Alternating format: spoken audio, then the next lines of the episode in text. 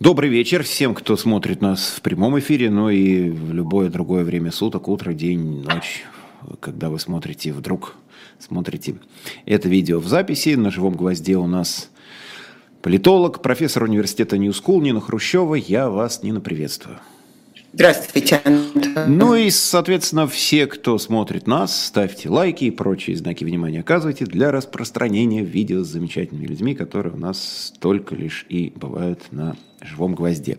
Так, ну у нас были тут некоторые проблемы с чатом и со связью. Я надеюсь, что у нас все будет хорошо по ходу эфира, потому что было бы обидно, если бы интересный разговор у нас э, прерывался из-за всяких вот досадных таких штуковин.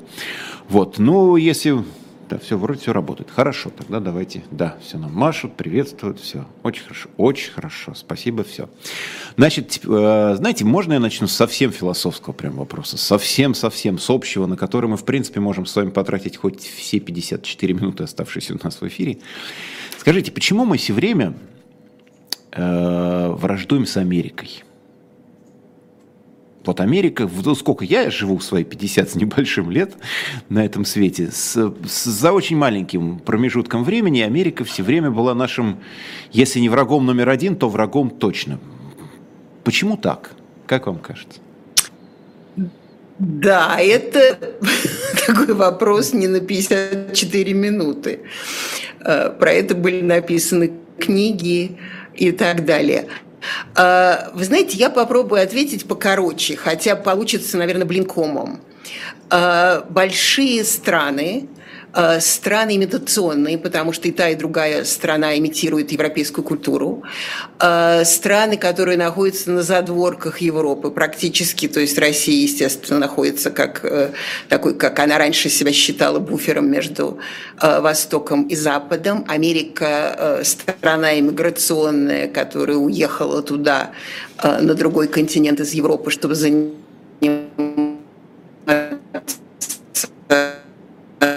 своей собственной формулой существования. Кстати, э, формулой существования, значит, имитация, э, задворки Европы, э, и страны, которые в силу определенных исторических причин считают себя мессианскими. А если вы считаете себя мессианской страной, то вы одна, вы не можете быть там какой-то еще с кем-то.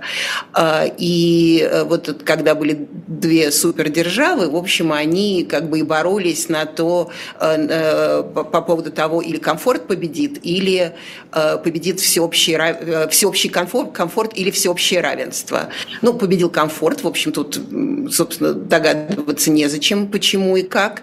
А, и в общем, это продолжалось с тех пор, как Америка начала Э, возникать на э, глобальном горизонте, потому что Россия все-таки раньше возникла на глобальном горизонте. И э, даже, кстати, вы наверняка это знаете, если кто-то это слышал, я, по-моему, когда-то это кому-то где-то на «Эхо Москвы» говорила, что Алексис Детоквиль, раз мы говорим о философии, который написал книгу «Демократия в Америке», как бы объяснив Америку, там даже есть целые большие части про то, что вот в следующем веке Россия и Америка, как необычные Э, entities, то есть существования, вышедшие из Европы, выйдут на какие-то прямые, э, прямые дороги соревновательные, покажут миру, как, э, как быть. Так что, в общем, это такой вопрос, он философский, но даже, пожалуй, не совсем сложный, потому что и та, и другая не может позволить существовать кому-то еще как бы челлендж, как будет э, оспаривать свое, оспаривать свое первенство. И поскольку э, и Россия, и Америка считают себя великими, правда, Россия у нее такой же комплекс неполноценности, как и, и полноценности. У Америки комплекса неполноценности нет совсем, кстати что тоже интересно, они еще себя отражают бесконечно, то есть они еще рисуют себя как такого э, величайшего оппозиционера, величайшего врага, потому что чем больше у тебя враг, значит, чем больше и лучше ты. Ну да, надо с достойным противником сражаться, а не с карикатурным. И, э, и, и не с маленьким. Не с маленьким, желательно с таким, как прям как это у Маяковского, я никогда не могу это правильно процитировать, но мне нравилось, что вот надо с Коперником, а не с а, Коперника, а не своего соседа считать своим соперником. А, вот это очень интересный момент про Америку, потому что у нас же есть две точки зрения, ну там условно либеральная, условно патриотическая. Патриотическая точка зрения это что от Америки все зло. Ну вот вообще все зло. Или почти все зло, а остальное зло, оно производное от американского зла. И есть у нас либеральная точка зрения, что Америка, ну, такой некий маяк, не то чтобы нам надо к этому маяку приплыть или там по указке вот Вашингтона приплыть к какому-то хорошему берегу, но, в общем, все равно некий такой образец. И вот то, что вы сказали, что вот два врага, и один из них, и, и каждый из них не терпит другого, собственно, именно вот так это и устроено. Э, в некотором смысле это для либерального мозга может быть разочарованием, потому что, значит, Америка тоже страна с большим изъяном. И вы говорите, что нет комплекса неполноценности. Я как раз тоже всегда думал, что у нас мания величия на базе комплекса неполноценности, это прекрасно у нас уживается. А у них нет комплекса неполноценности, но есть, соответственно, мания величия. Если есть мания величия, если есть нежелание соперничать, видеть каких-то соперников э, рядом с собой, значит, это все равно такая вот большая держава с большим изъяном. Ну, во-первых, э, я думаю, что вообще проблема наша либеральная тоже, к сожалению, и, пожалуйста, не бейте меня за это, э, что идеальных стран нет вообще, и нет, не, не, не, нет идеальных строев. Э, и как много цитируют, я все время забываю, кто это сказал, все говорят Черчилль, но, по-моему, не Черчилль, но, может быть, Черчилль, поскольку ему всегда все приписывают, что демократия – это ужасная ужасная форма управления, кроме всех других. И я вот с этим совершенно согласна, то, что это совершенно ужасная форма управления, кроме она все, но она все равно лучше, чем, чем все другие. Вообще проблема, э, с моей точки зрения, подхода и анализа, это то, что или все черное, или все белое. Не бывает ни всего черного, ни всего белого. Э, и э, Америка, безусловно, страна с Э, с э, большими изъянами с э, гигантской формулой очень успешной пропаганды. Кстати, намного более успешной, чем русская, потому что она тебя, пропаганду выбирает как продукт. То есть вам продает то, что вы хотите купить. Или, вас, или вам объясняют, что вы хотите это купить, и вы потом думаете, что вы хотите это, это купить. А Россия все-таки лупит по голове молотком говорит, что вот нет, если вы в это не будете верить, вот, например, сейчас, по-моему, в Госдуме представили новый проект, что, оказывается, феминизм, если вы не знали, это будет под вид экстремизма или терроризма да, или это чего. буквально вот, Такие... вот пару часов, вот, по-моему, назад. Вот, да. вот, вот, вот. То есть я просто, у меня сразу упал учились, хотя она у меня уже давно не падает по этому всему, но вот примерно так. То есть, что если вы хотя бы у вас есть элемент извилины и, и мозга, и какой-то идеи, то моментально, если это не совпадает с патриархальными таким как это называется, национал-русским шовинизмом, то это значит уже все сразу экстремизм, экстремизм, шовинизм. Нет, нет идеальных стран. А, и э, э, Америка только маяк, если хорошо понимать, что там тоже свои проблемы. Кстати, э, русская иммиграция часто, и первая русская иммиграция после 17 года, и следующая русская иммиграция уже 70-х, ведь очень много оттуда вышло вот таких именно патриотов, таких именно национал каких-то. Э, любимый Владимиром Путиным Иван Ильин Иван был Ильин, конечно. Таких, да. Потом, как мы помним, Александр Исаевич Солженицын, он написал «Архипелаг ГУЛАГ» и много всего другого, что просто э, уши вянут и волосы стают дыбом.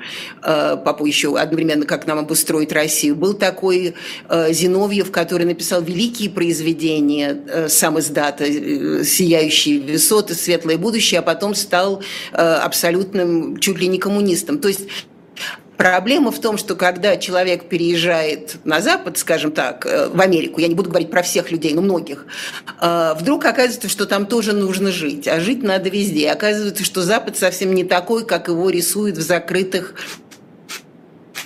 в, закрытых, в закрытом русском сознании. То есть, конечно, безусловные проблемы, но э, согласна с тем, что все равно Америка это какая-то формула, потому что в этой формуле лучше живется большему количеству людей в мире. Там огромные-огромные проблемы, огромные проблемы с капитализмом, который продажный и приходит в разные бедные страны и начинает э, еще, собственно, неравенство и колониализм и так далее. Но формула Э, улучшения жизни э, э, глобальной, она все равно существует. Китай нам этого не предложит, Россия нам этого точно не предложит. И поэтому это Запад формула, американская формула, всеми приветствуется. Это формула э, тотального, ну не тотального, но если грубо говорить, тотального комфорта.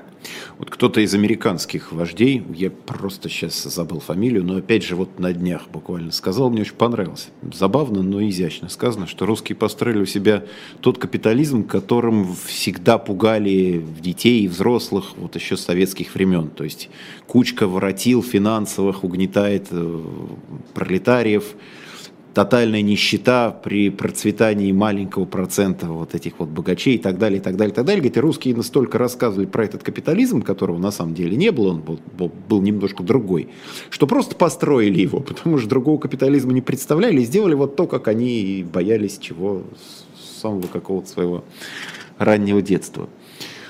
А, как вам кажется, близко это к истине?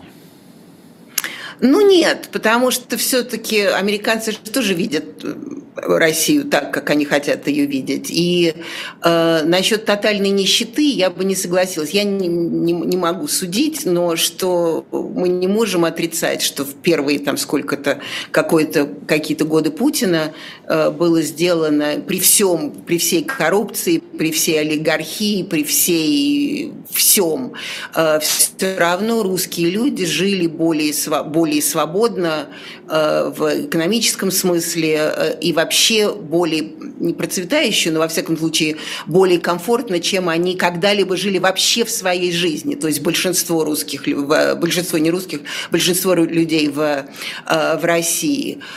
И это тоже, в общем, как бы надо понимать. Я опять же, не, не, э, есть места, где ужасные, есть места, где лучше, есть, и, конечно, есть весь этот э, глиц и э, изразы, и, и, и золото, и, и все остальное, но вот в 2017 году я проехала через всю Россию, через все 11 часовых поясов, именно для этой цели, чтобы посмотреть. И мой срез, конечно, не, не огромный, потому что я все равно встречалась с теми людьми, с которыми я встречалась, но и встречалась с какими-то другими, с таксистами, с фермерами, даже с оленеводами в, в э, в Якутии. И, в общем-то, многие говорили, в основном говорили, что все равно за последние там, какие-то десятилетия жизнь стала лучше. Но я это, например, относила все-таки к гангстерскому, но все равно к капитализму. То есть капитализм, он все равно выплевывает какие-то возможности и для, э, и для для других людей. Поэтому я бы так все-таки американские формулы, особенно вождей, они бы, кстати, позеленели, если бы услышали, что, что вы назвали американских демократических президентов вождями. Ну, а, предводить. Я, я пытался так... подобрать какое-то слово, да, но не да, подобрал да. его, да. В общем, что в голову лидера, пришло. Американского лидера. лидера да, я да. бы тоже особенно, в общем, э, я я таким высказыванием тоже особенно не верю. Но я вообще не верю вообще никогда никаким, какие бы демократические они ни были, потому что все равно э, у, у любого политика есть э, свой личный шкурный интерес, который демократии может остановиться на определенном уровне, автократия уже идет с места в карьеры навсегда. Ну вот, кстати, по поводу не вождей, но лидеров – Пока мы с вами беседуем же, как я понимаю, начинают ну, процедуры допроса предыдущего президента Соединенных Штатов Дональда Трампа. Там очень длинный список э, обвинений ему готовы предъявить. Сторонники уже его бузят, что, в общем, тоже стало довольно привычной картиной. А скажите мне, пожалуйста, вот то, что бывший президент, ну, неважно, Соединенных Штатов или какой-то другой страны, бывший лидер, оказывается под, не то чтобы под судом, под подозрением. То есть потенциально может быть осужденным. Это вообще хорошо для демократического общества? Или это какой-то нонсенс? Так не должно быть в демократическом обществе. Это вариант нормы или это все-таки отклонение от нормы? Нет, ну, конечно, вы э, задаете мне вопрос, на который вы, конечно, знаете ответ, и все знают это. Конечно, это не вариант нормы, и, конечно, это, э, это совершенно выходящие из ряда э, вон обстоятельства, и об этом только и говорили уже сколько, две недели, сколько, две недели назад. Трамп сказал, что вот его арестуют, первую неделю его никто не арестовывал, вся пресса побежала репортировать на то, что его арестуют, объясняли как что, то есть он еще уже все время, он же еще играет в эти свои такие игры пиарные, бесконечные. Ну, шоумен, для... да, конечно. шоумен. Он же, вы знаете, когда ему э, вот как в прошлый вторник, когда наконец-то пришло вот это индайтмент, э, обвинение, он, по-моему, э, за сколько-то, чуть ли за один день, а то и меньше, он сразу собрал 5 миллионов. То есть вот просто так, только потому что вот он сейчас э, уйдет, уйдет в тюрьму. Э, нет, это, конечно, с другой стороны, например, э, президент Бразилии Сильвия Дилу находился под, э, э, под, под расследованием, по-моему, даже его посадили, я не помню сейчас точно. Я помню, что Русов, женщину президента, которая его заменила, ее посадили, а сейчас она занимает опять какую-то важную должность. То есть в определенной степени это происходит, ну, не часто, но во всяком случае, во всяком случае происходит. И дальше вопрос э, например, и Лулы, и Русов, они, э, судебная система показала, что они были не виноваты, или это как бы формула такой политической коррупции? С Трампом все-таки это другая ситуация. У него 33 э, обвинения, по-моему, пока. Э, и это абсолютно беспрецедентно. Кстати, интересно, что вы сказали, что бузят его э, соратники. Они действительно бузят, но вот то, что я смотрела, моя студентка там сейчас отправилась туда смотреть, быть моими глазами, и она мне докладывала, что там намного больше людей антитрамповцев, чем трамповцев на самом деле. Что интересно, что трамповцы, хотя он и призывал идти с вилами на Э, судебное заседание. В общем, нет ощущения, что так вот народ пошел. Единственное, что это просто быть в Нью-Йорке, и они это некомфортабельно, потому что все-таки в Трампа, трамповцев в Нью-Йорке осталось очень мало, и он даже хочет, чтобы этот суд в конце концов перенесли в Лонг-Айленд, откуда он сам. Это, э, как вы знаете, такая часть Нью-Йорка намного более консервативная. И э, там в основном его избиратели, он говорит, что в Манхэттене у него не может быть э, честного, честного суда. Но это, в общем, такой очередной трамп, трамповский цирк, потому что он одновременно еще и кандидат в президенты, что вообще невероятно. То есть он не просто, он не просто бывший президент, он еще и кандидат в президенты, который находится под следствием. Это, прекра... это, никогда... это прекрасно. Прекрасное сочетание это качеств. Прекрасно. У него или 33 а удовольствия, или 33 несчастья, ну, как в зависимости от того, как, как это... Но я говорил про вариант нормы не, не то, что, конечно, человек нарушает закон или потенциально нарушает закон, возможно, нарушает закон, а то, что это, в принципе, ну, рассматривается в гласном судебном заседании, что человеку, бывшему президенту и, возможно, будущему президенту, можно предъявить обвинение, что это на полном серьезе рассматривается, что это состязательный судебный процесс, что может быть такой исход, а может быть такой исход. По каким-то пунктам признают, по каким-то оправдают. То есть это, поэтому это воспринимается отчасти как шоу, потому что, ну, тут, что называется, недоговорный матч используя спортивную терминологию. А это все-таки как-то вот такая непредсказуемая история. Что... Да, совершенно. И это шоу, потому что это Трамп, и он, естественно, еще из этого надоит много себе всяких и денег, и условий, и, и, и так далее. Но, но разбирать будут серьезно. Но ну, с одной стороны. С другой стороны, проблема этих процессов, так же, как были э, проблемы импичмента Трампа, что э, это все больше и больше разделяет страну на два лагеря, потому что не Трамп, трамповцы и многие республиканцы, большинство республиканцев не воспринимает это как вот то, что вы описали, как демократическую формулу, а для демократов, наоборот, есть Трампа, это, в общем, как бы, как, по-моему, Джен Псаки, который сейчас ведет программу на MSNBC, она раньше была эм, э, ну, пресс-секретарем пресс дома, да она сказала, совершенно справедливо, она сказала, совершенно нечего прыгать от радости, что, э, что Трамп находится под следствием, потому что, в общем, конечно, это с другой стороны, это, в общем-то, для, для как убеждать, тем более Трамп такой, с точки зрения республиканцев, уже пострадавший уже пострадавший э, президент, которого импичивали не, неоднократно, и э, Брэг, вот э, адвокат, который подал ну, сделал это разбирать, ведь как очередной, как Трамп это делает, это очередной бучхан. То есть это хорошо и одновременно плохо. То есть зависит от того, как далеко это пойдет, будут использовать и те, и другие. Так, ну что-то у нас со связи прям какие-то сегодня проблемы. Так, слушайте, давайте мы попробуем, может, пересоединиться. Вот, а пока мы, собственно, с Ниной Хрущевой пытаемся связь восстановить, чтобы все-таки нормально все смотрелось. Вот, я обращу ваше внимание, естественно, на наш магазин дилетанта shop.diletant.media. Вот такая там чудесная книга. У нас просто других книг и не бывает, но тем не менее. Значит, что это такое? С печатью эхо. Печать там будет обязательно, если приобретете.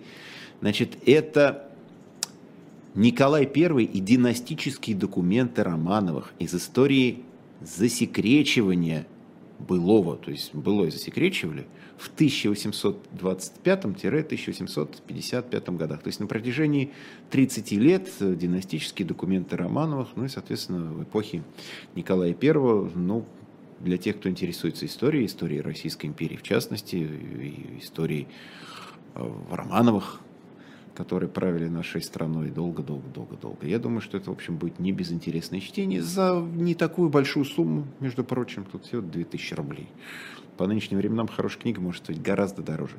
Вот. Ну и опять же с печатью веха для тех, кто продолжает ценить, любить и отчасти ностальгировать. Значит, заходите на shop.diletant.media и помимо книги про Романовых, естественно, найдете там массу всякого интересного другого, потому что там много-много-много всяких книжек. Вот, но я надеюсь, что мы с Ниной Хрущевой связь восстановим.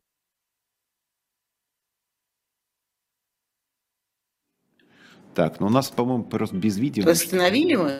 Ну, мы, мы с вами пока без видео, но мы, по крайней мере, мы вас слышим хотя бы. Вот, так вот, как раньше, прием, прием, слышно. Но мне говорит, что я не могу начать видео.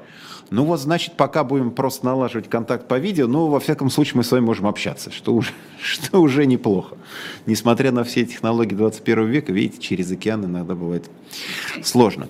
Вот, мы, собственно, остановились на Трампе. И как вот все у него там не просто с его 33 обвинениями. А, скажите мне, пожалуйста, вот какой еще момент меня занимает. А, ну, Трамп же это вполне реально, что его могут республиканцы еще выдвинуть на, на новый срок. Как вам кажется? Вполне, вполне реально, что могут выдвинуть.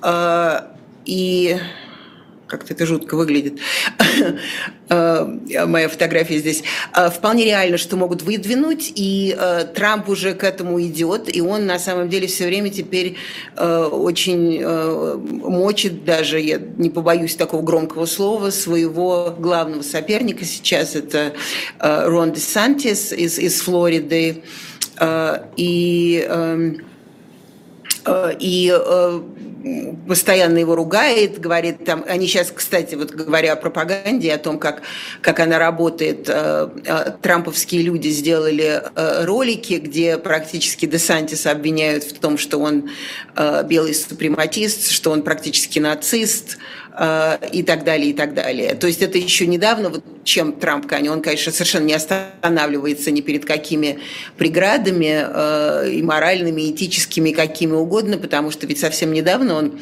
э, поддерживал Десант, Трамп поддерживал Десантиса, и Десантис поддерживал Трампа, и оба они боролись с Байденом, и теперь, видите, в политике, в политике друзей практически нет никогда, и поэтому теперь ему выгодно быть, э, быть соперниками. Но для Десантиса это будет прекрасно, если Трамп, э, если Трамп, с Трампом что-то случится, в смысле э, легально что-то случится, потому что тогда Десантису открывается практически, практически прямая дорога в президенты. А, один вопрос, который меня, конечно, я вот всем, кто имеет какое-то отношение к, к Америке, разбирается в том, что происходит вот в американских политических процессах, задаю один и тот же вопрос и задам его вам тоже. Почему у американцев такой странный выбор между двумя не очень молодыми, мягко говоря, мужчинами, которым на двоих 150 лет, один из которых был президентом, другой сейчас президент и собирается дальше идти в президенты, то есть им на двоих уже будет тогда 160 лет, они будут дальше соперничать. А где более молодое поколение американских политиков? Или в политику идти теперь уже, не знаю, не модно, не интересно, американская мечта не распространяется на мечту оказаться в Белом доме. То есть как так вышло? У нас просто иногда принято подтрунивать над не очень молодым президентом России, но эти-то два парня, они еще старше. То есть куда? Они да, они значительно старше парня. По-моему, Трампу сколько ему? 76, да? 70, 76? Не, поменьше, по-моему, 74. Или 74. Ну, Байден 78, а Байдену, а Байдену практически уже под 80 э, подпирает совсем. А, э, есть, нет, ну, американская мечта тоже, в общем, пострадала. Она пострадала сначала от Джорджа Буша очень сильно, от его этой войны в Ираке э, и Афганистане. Потом 2008 год, как вы помните, был кризис и э, тяжелое время пострадало. Ну, в общем, много всего, много, много от чего пострадала американская мечта, включая Трампа, между прочим, очень сильно от самого, от самого Трампа. Ковид повлиял на нее.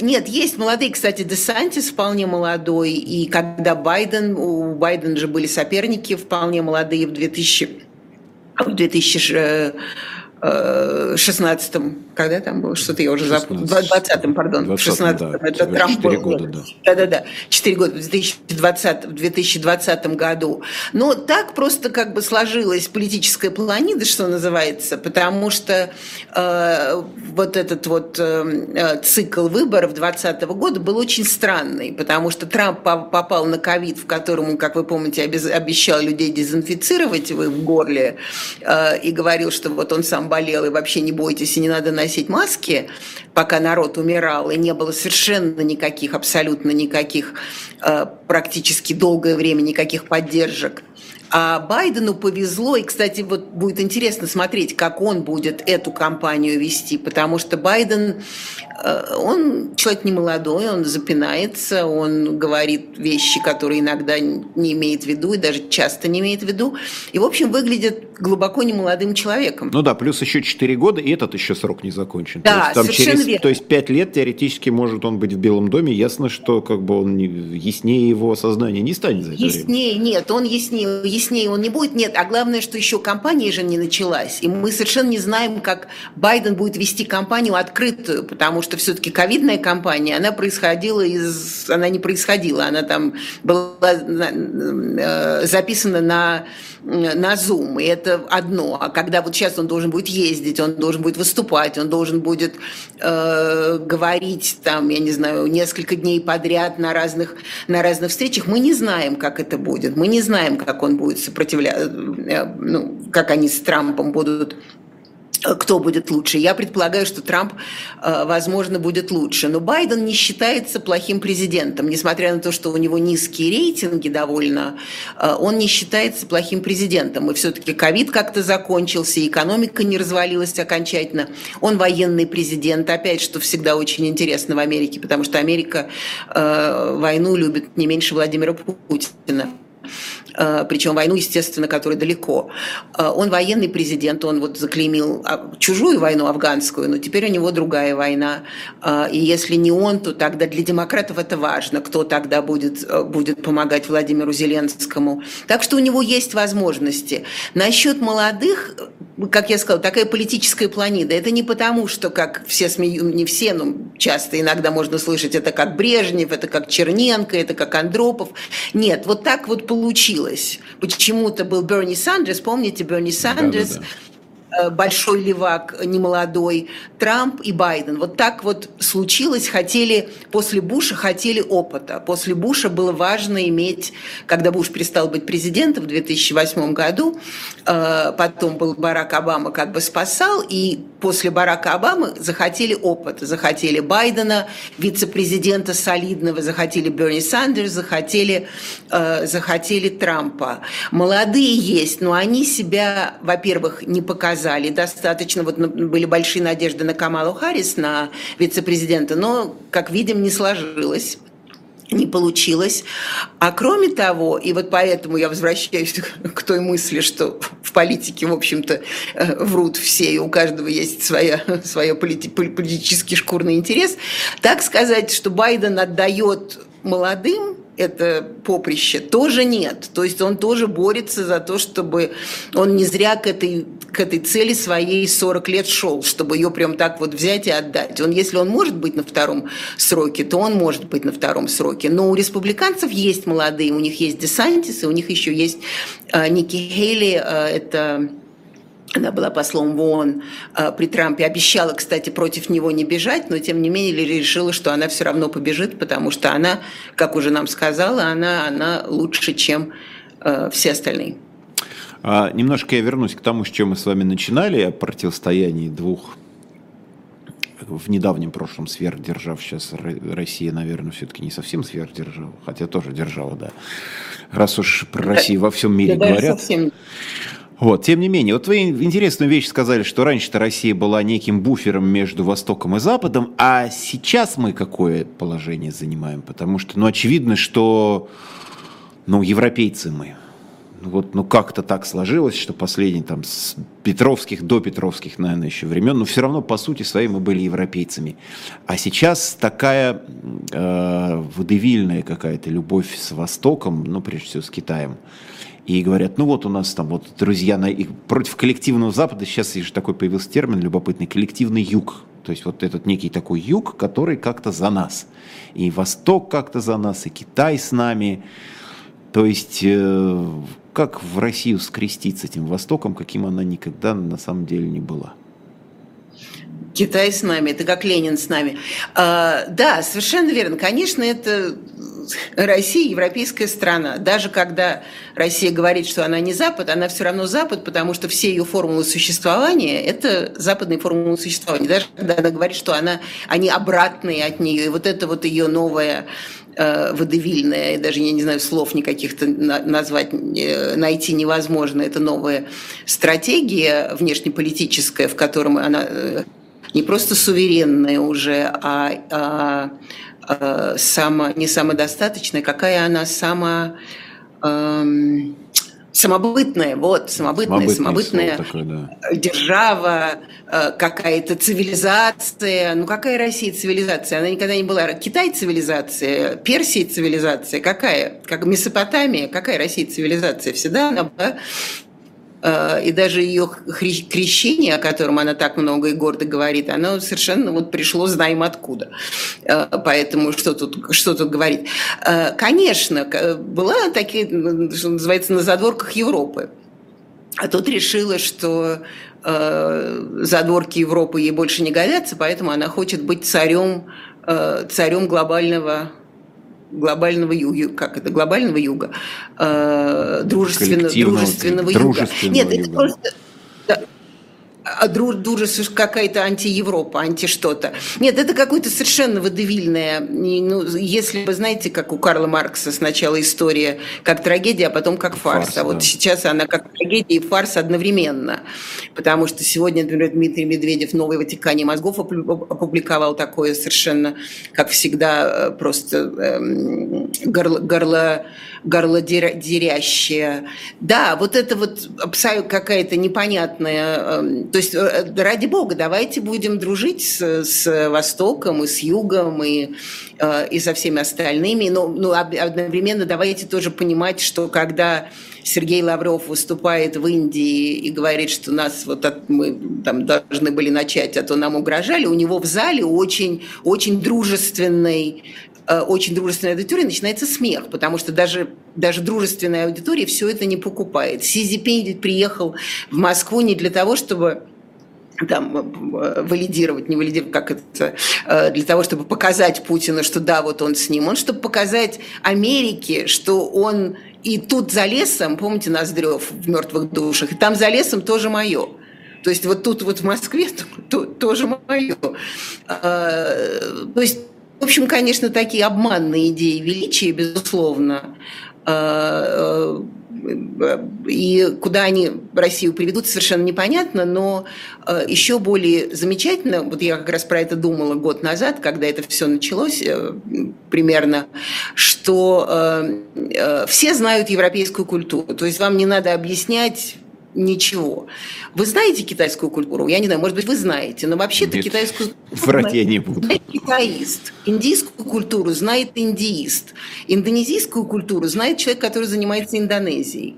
То есть в каком, с какого боку Россия страна, она, конечно, она азиат, это Европейская Азия, Азиатская Европа, там одно, одно или другое, как говорил Азиопа, Борис да. Немцов, да, Азиопа, как говорил Борис Немцов, это географический э, э, мутант, мутант, но все равно мутант европейской формулы, а теперь он хочет сказать а пройдите по Москве и Петербургу, где вы видите какие-нибудь связи с, э, с Востоком, по-прежнему продолжается без конечная связь с, с Европой и в культуре, и в искусстве, и в, в гастрономии, и, и так далее, и в кино. Там, я не знаю, я только что ездила, по, по, по, ну, случайно забрела на Арбат, и там показывают Джон Виков в кинотеатре художественный. Mm-hmm. Не показывают же, там, может, наверное, показывали Чебурашку, но ее быстро показали, а дальше теперь показывают Джона Вика.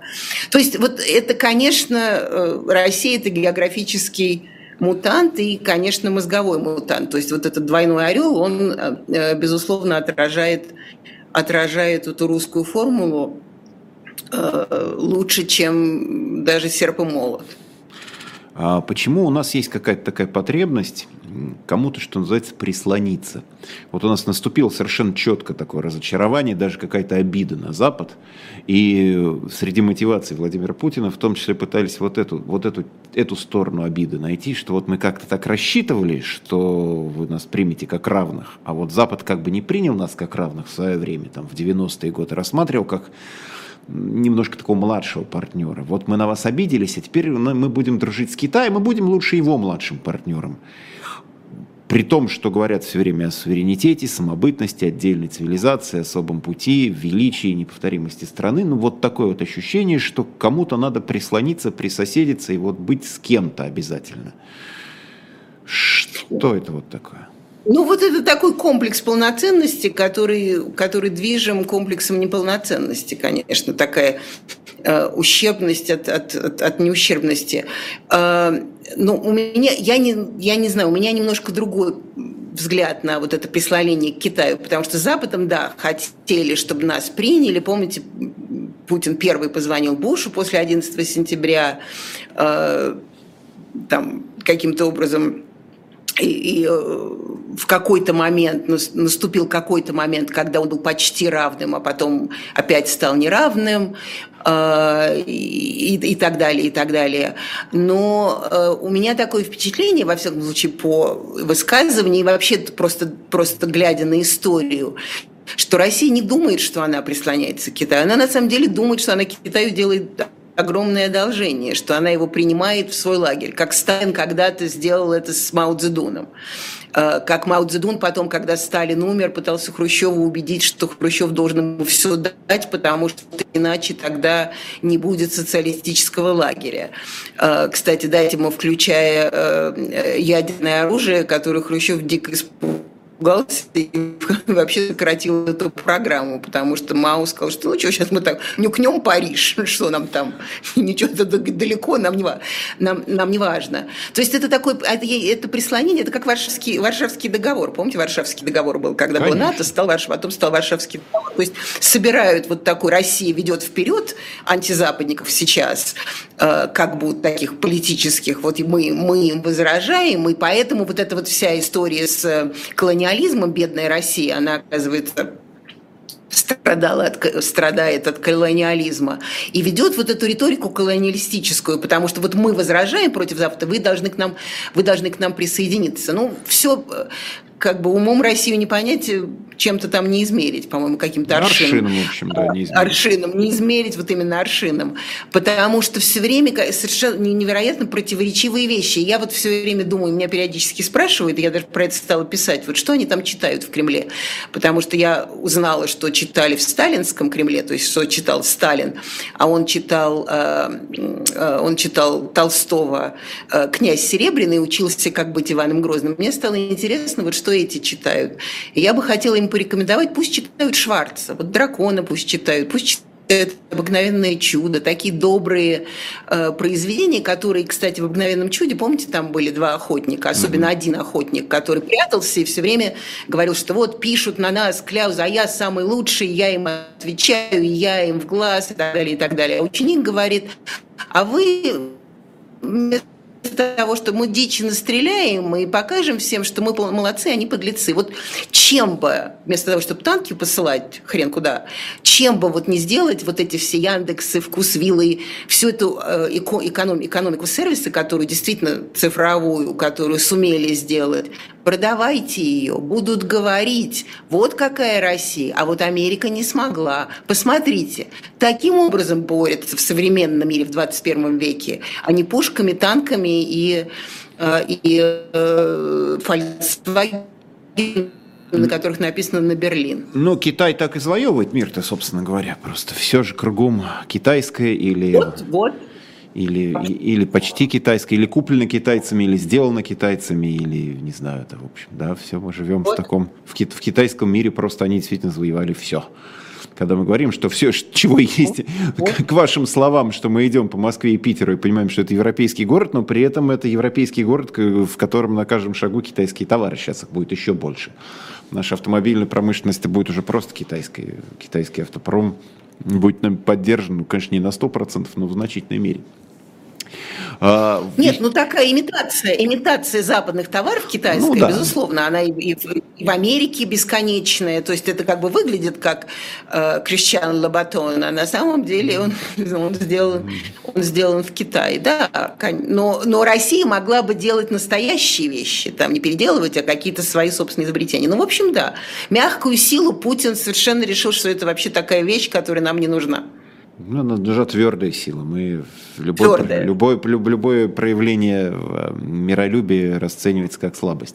Вот по поводу высокомерия Запада все-таки. То, что, э, может, зря они так в свое время. И Буш, э, отсюда и обида пошла, может быть, как вот какие-то корни того, что сейчас происходит, они вот в том, что происходило там 20-25 лет назад. Ах, вот вы не хотите с нами как с равными, тогда мы сейчас придем и тут под дождем и какую-нибудь витрину выбьем стулом.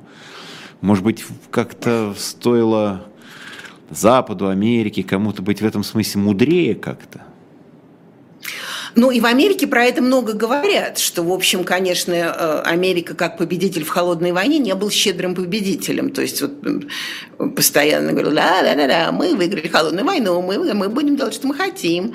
Но, э, и, то есть есть, конечно, есть основания для обиды, и это, кстати, его и не только Путин, и Хрущев возмущался, и Сталин возмущался, э, потому что не принимают и не будут принимать как, не будут принимать как равных. Э, то есть, ну, возможно, как как-то модифицировать поведение, безусловно, было нужно. Но это совершенно никак не оправдывает, и даже уже после того, что мы видели последний год, даже не объясняет Э, Кремль все равно не объясняет, потому что даже э, как бы мелкие обиды, вы же там, я не знаю, кто-то с вами соревнуется и говорит, вы же не будете говорить там сам дурак, вы каким-то образом постараетесь эту ситуацию размотать. Э, так что да, и возвращаемся к началу нашего разговора. Идеальной политики не бывает, идеальных стран не бывает, Э, и ведут себя и показывают, и нос показывают, и говорят, сам вот вы такие сики, а мы выиграли. Я, кстати, тогда в тот момент, как раз еще, правда, это был Советский Союз, но очень быстро закончился. Я поступила в аспирантуру в Принстонском университете. И меня первые несколько лет только, только говорили, а мы выиграли холодную войну. Мы выиграли холодную войну. Мы выиграли холодную войну. А, но я, я же не била людей в глаз. Я каким-то образом нам пыталась... Ну, их было а, много, а вы были одна, поэтому как их бить в глаз? Да, их было много. Приходилось терпеть. Другие. Приходилось терпеть и приходилось показывать, что тоже не идиот. То есть вроде того, там должно, нужно было лучше учиться, чем другие, больше литературы читать, я не знаю, там писать статьи э, э, по-английски быстрее, чем другие иностранцы, ну и так далее. Там неважно, это просто, просто есть, есть разные ответы. Э, претензии, безусловно, есть, и какие-то претензии справедливые. Это совершенно не значит, что нужно пускать танки в чужую страну. Опять же, вот продавайте свою Яндекс э, Яндекс-сервисы, продавайте свои э, вселенные, продавайте свою цифровизацию, продавайте то, что я была в Нью-Йорке во время ковида в начале, бежала в Москву, где, где было намного более комфортно и обеспечено, чем было Э, в Нью-Йорке. Там в Нью-Йорке даже туалет, представляете, вдруг в Нью-Йорке не было туалетной бумаги, а в Москве туалетная бумага была. Была. Вот это продавать. А в Нью-Йорке, вот, наверное, мягко... сейчас гречки нет, а гречка, а у нас гречка сколько хочешь. Гречка, гречка есть в Нью-Йорке. Есть в Нью-Йорке, а то... А, ну вот видите, вот русское а влияние можем, тоже. Можем Мы послать. гречкой могли бы весь мир обеспечить, сказать, вот такого могли. не ели, а прекрасные углеводы, замечательно на весь день человек с утра съел обеспечен энергией. Вот, а не, не какую-нибудь там ерунду, ерунду вот питаться. Именно. Есть разные ответы. Есть разные ответы о России. Разные ответы. Россия отвечает мышцей. И это и поэтому, как, как бы ее не э, как бы ее не, не, как бы она не считала себя обиженной, во-первых, не может страна быть обиженной целый век. А у нее Хрущев обижался, Сталин обижался, э, Александр Третий обижался, кто там еще? Ну вот, значит, уже не э, целый век, Царь... даже больше уже получается. Больше, нет, я, я, я имела в виду век, я, я хотела сказать тысяч, тысячелетие, видите, неправильно, неправильно сказала. Да, все, они только обижаются, вот им что-нибудь Запад скажет, они начинают обижаться, но уже есть другие формулы, Э, формулы э, разбора с этой обидой. Уже вы перейдите через эту обиду, найдите другие возможности с ней разбираться.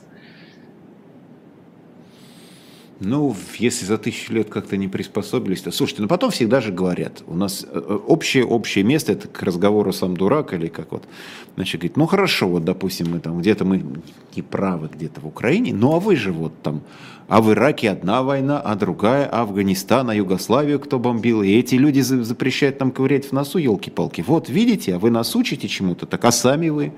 И на этом дискуссия, как правило, заканчивается, потому что говорят, ну вот же, вот же, вот пример живой не из каких-то там давних ископаемых времен, а вот непосредственно придумали про какое-то химическое оружие, там Колин Пауэлл показывал пробирку, в которой ничего не было.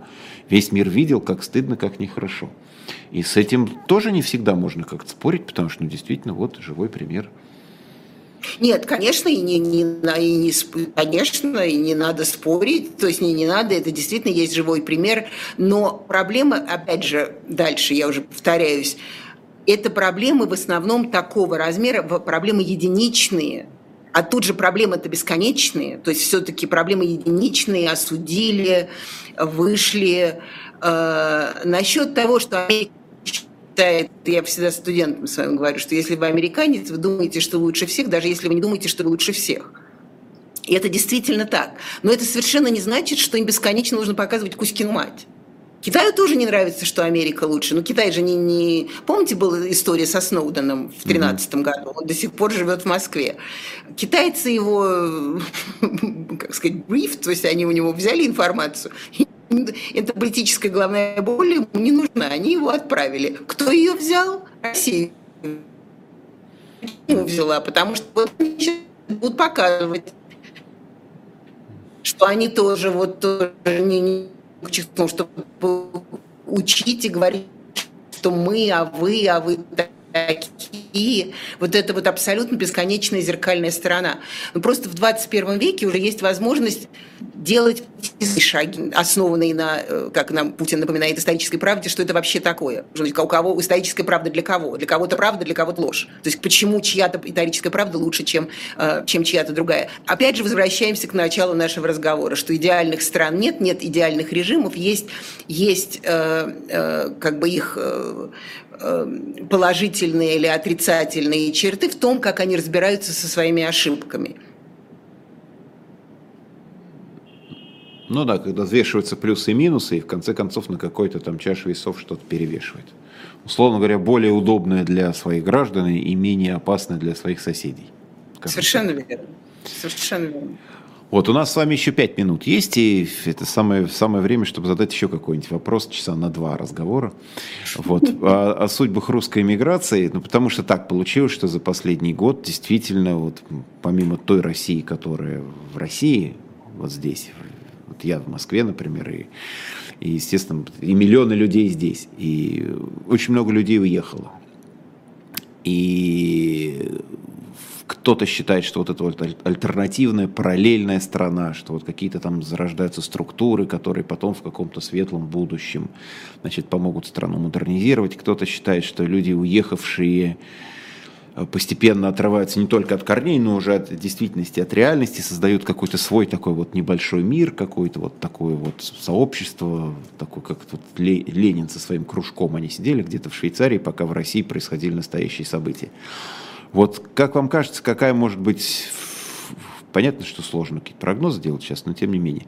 Какая может быть вот судьба у, у России, параллельной России, или альтернативной России, или второй России, как угодно это можно назвать? Вы знаете, для меня это очень, даже просто, даже не, было бы немножко неприлично отвечать на этот вопрос, потому что я не, не часть этого. А, и... Но при этом вы просто уже много лет за границей. Это, да, как я, вы сказали, я... что Нью-Йорк ваш дом, а Россия родина. Я вот смотрел Россия, «Восстание Фельгенгауэра». Да. Совершенно верно. То есть я, э, я экспатриот, это все-таки другая, другая формула. Я уехала, потому что я так, мне так было удобно. Я приезжаю, когда мне удобно. Вот я только что была в Москве. Я приезжаю, когда мне удобно. То есть это совершенно другая форма. Меня никто никуда не вынуждает, во всем случае, во всем случае пока. А, я все-таки, ну, трудно сказать, вот Ленин в кружке, а потом бум и революция. А Ильин, Солженицын, кто там, Абрам Терц э, э, и, и, и так далее, они писали, говорили, делали что-то, и потом вернулись и, и, и вошли в ту почву русскую, которая уже была которая уже была все-таки была в России.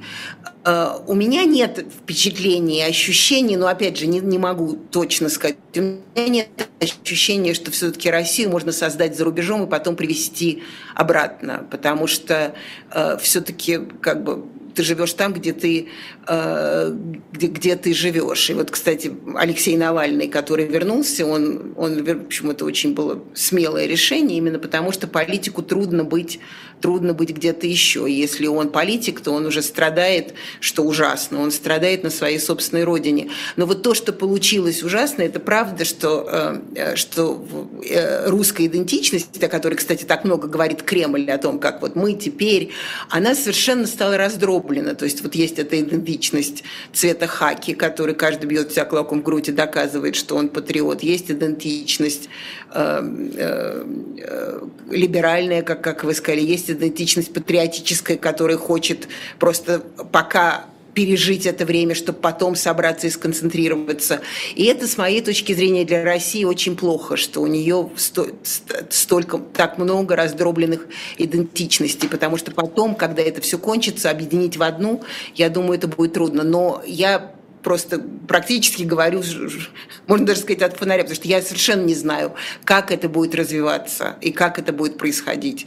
Потому что все иммиграции предыдущие, они не дают ответа на сегодняшнее вот это вот э, движение намадов, что называется. Они совершенно другой формулы. Ну, у нас все время, как, э, хотя говорят, что история идет по спирали, но у нас все время какие-то такие новые вариации – мы понимаем, что имеем дело с какими-то вещами, которыми, с которыми раньше не сталкивались. Поэтому все время как заново, но ощущение дежавю, как будто это уже с нами случалось. Да, конечно, заново, но при этом в таком каком-то совершенно... Кстати, Набоков про это писал, что будущее повторяется не по кругу, а по спирали, потому что все-таки русская литература, она нам обещала, что... Э, и вообще как бы русская история, она все время как бы движется по кругу. Она на самом деле, э, на самом деле по спирали, действительно. Но в том, что повторит, кстати, Абрам Терц э, это написал, у него была книга в 70-е годы, он ее написал, называется «Литературный процесс в России». Там вот несколько глав, несколько мест про то, как Россия каждые 30 лет выталкивает, выпихивает самое свое лучшее. И он, и он пишет, насколько должна быть богатой страна, чтобы так обращаться со своим самым главным потенциалом, со своими самыми талантливыми, своими самыми лучшими, самыми умными. Вот сейчас было 30-летие новой газеты, и я там была, по счастью, туда попала. И новая газета, Нобелевский лауреат, другие Нобелевские лауреаты. И это все было как, не знаю, кружок пятифи, как собрание, э, как подпольное собрание. Вот это вот невероятно. То есть просто э, мозги не поворачиваются думать так, что самое одно из главных изданий пост постсоветских вдруг становится э, изгоем. Э, и это воспринимается там наверху как, как нормальное, э, нормальное состояние. Сейчас еще феминисток будем делать, э, ну, будем то, делать экстремистов. То ли еще будет. Мы же в, этом, смысле, в, в этом смысле фантазия безгранична. Ну вот, как-то наше с вами время в эфире подошло к концу. К сожалению, мешали нам всякие технические неувязки, но тем не менее, я считаю, что все равно мы с вами хорошо и интересно побеседовали. Спасибо вам большое. Нина Спасибо Хрущева, большое. политолог, профессор университета New School, была у нас на живом гвозде. Но еще раз напоминаю, лайки и прочие значки ставьте для того, чтобы все-таки могли люди посмотреть, ну и послушать, потому что у нас половина эфира получилась, по сути, родийной, как в старые времена. Спасибо всем. Счастливо. Спасибо. Счастливо. Спасибо большое.